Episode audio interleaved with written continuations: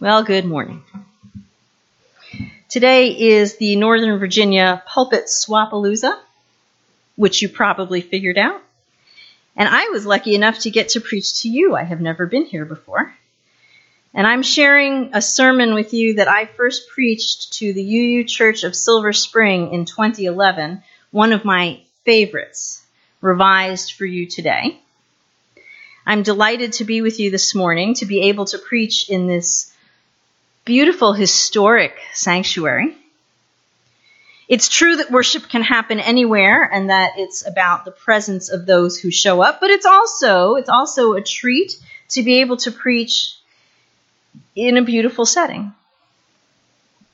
I serve as the interim minister at Bull Run Unitarian Universalists, which is in Manassas, and I live in Arlington, so driving out this way involves some travel for me. In our reading or hearing of Genesis this morning, we find Jacob traveling.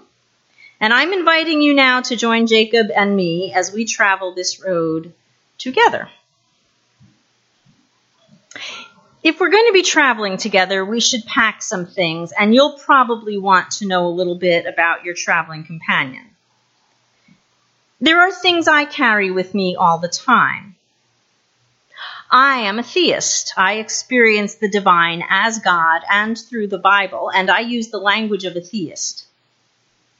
If this language is not your own, phrase books are available to help you in translation. I encourage you to think of God as love if my language is a stumbling block for you. I find it useful to pack an open mind. These are expandable and very handy for storing any special treasures you find on the journey. You may find that preconceived notions and assumptions weigh your luggage down unnecessarily, and it may be advisable to leave those behind. And of course, you don't want to forget a good pair of walking shoes. You will want sturdy, comfortable shoes for the journey. If for some reason you should be unable to continue the journey in your own shoes, you may have to walk in someone else's for a while. I should also tell you that I love the Jacob stories. I think more than any other character in the Hebrew Bible, we are intended to identify most with Jacob.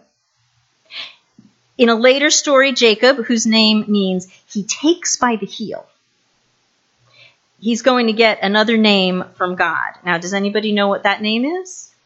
Not my daughter. Anybody who is not my daughter know what that name is? Okay, it's it's Israel. He strives with God. The Israelites will be named for him.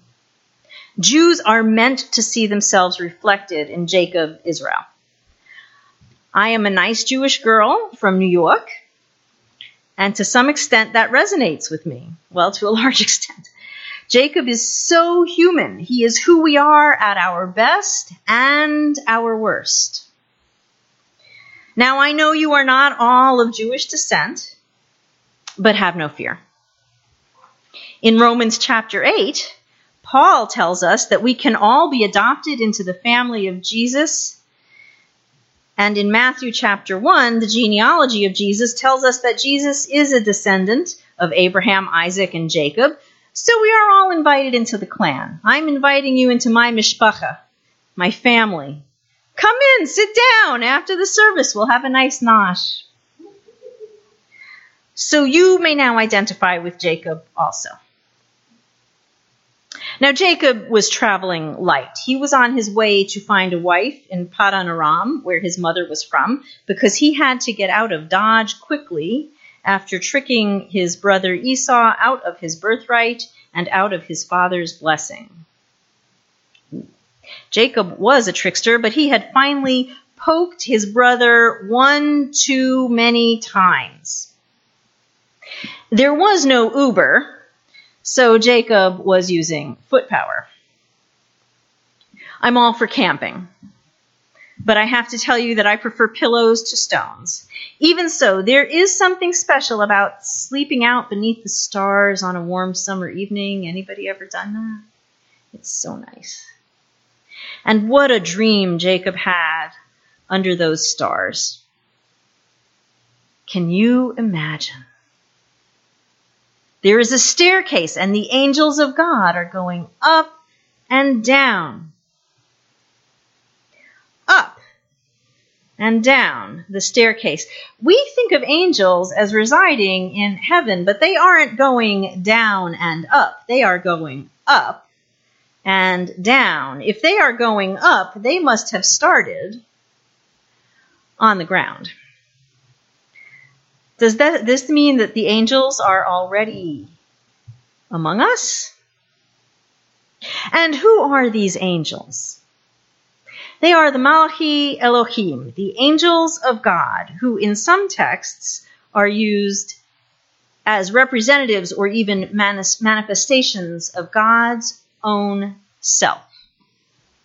These are not the heavenly host there is another Hebrew word for them. So these angels are already among us, representatives, perhaps even manifestations of God's own self here on earth. In case we aren't sure about this, the text tells us that Jacob encounters God standing beside him. And then Jacob wakes. He says to himself, Surely God, surely Lord was in this place, and I did not know. In Hebrew, did you know you were going to get a Hebrew lesson today? In Hebrew, there is no need for a personal pronoun with a verb because the personal pronoun is incorporated with the verb. However, in this text, the personal pronoun appears. It adds emphasis so that we may read it. I, I did not know. I hear anguish in Jacob's voice when he says this. He has encountered God and he didn't realize he would. Where else has he had that opportunity and missed it? Where have you encountered God? Did you know it? Have you seen the angels of God walking among us? Um, I'm, my daughter knows what's coming next. I'm going to tell a story about her. About 21 years ago, I was sitting on the beach with my then two year old daughter. It had been stormy, so the sea was rough, and we were sitting all the way back by the dunes so as not to get swept up in the rough surf. The beach was empty, and my husband had gone back up to my mother's apartment for something. My daughter was sitting in a beach chair, and I was taking pictures with a film camera, as you do 20 years ago.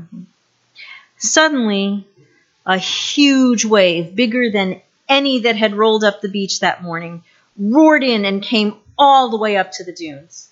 It swept me off my feet and took my daughter, the chair, and all of our stuff down the beach. I remember seeing hands and feet sticking up from the white surf as she was pulled far beyond my reach. But two men had just walked by. They had come from nowhere. They were right there, and one of them reached down and pulled her up. My daughter remembers seeing herself from above as she tumbled down the beach, and she remembers being held on this man's shoulder as he returned her to me. I was in shock, but I think I managed to thank you. These men were angels of God. But what of the times when no angel comes to the rescue? 70 people died in that train crash in Cameroon just yesterday, and that's only the count so far. What of the times when no angel comes to the rescue? Do we encounter God then? Some have said that at these times God is hidden or absent, but I believe, I believe we can encounter God even then. In my own theology, God is always present if we allow room. At least if we all make room, we have the chance for an encounter. As a pediatric intensive care nurse, I have seen children die from long illnesses, from unexpected illnesses and accidents, and from senseless violence. No angel reached out in those instances to pull those children back. Yet I have seen families respond with great love and compassion, even donating organs when they had expected to be celebrating a child's birthday. I have known families to receive some comfort, even in the midst of their grief, from actions such as these. In those times, I saw God at work. In my own times of grief, I have also experienced the presence of God in the love and care of others. Perhaps you have some experience of this yourself. These experiences helped me to realize that I could also allow God to work through me for others.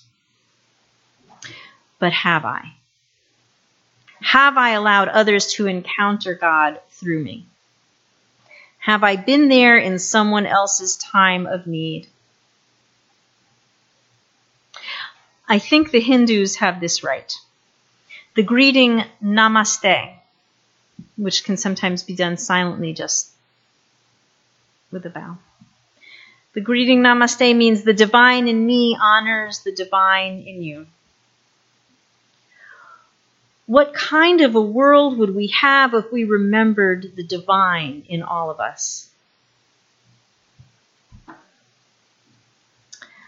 What if those running for elected office recognized the divine in each other and in each other's supporters?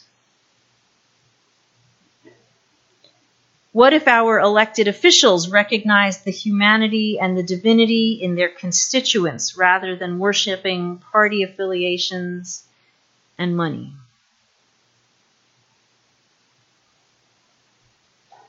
What does it take to do this? Hmm? First, I think we have to stop yelling at each other.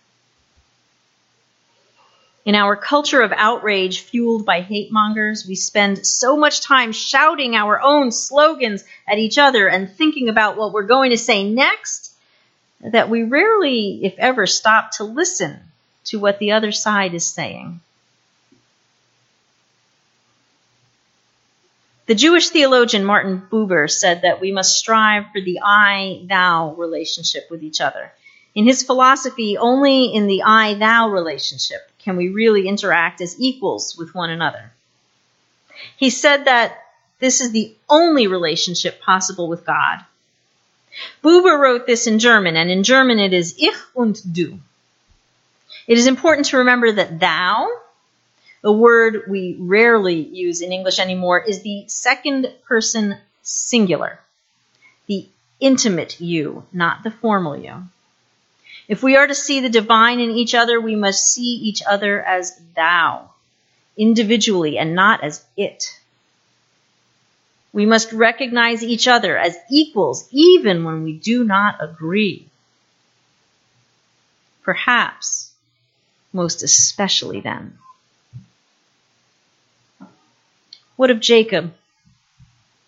He did not know God was in this place.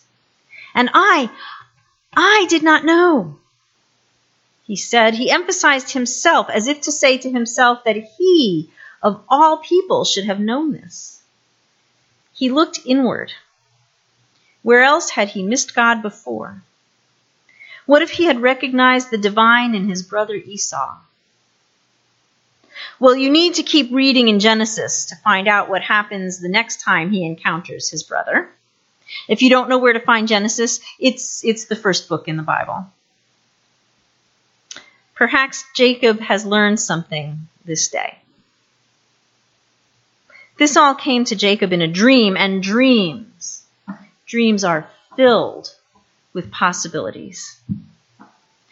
I invite you now to imagine the possibilities when we are open to encountering the divine in our lives and when we are open to seeing God in others and allowing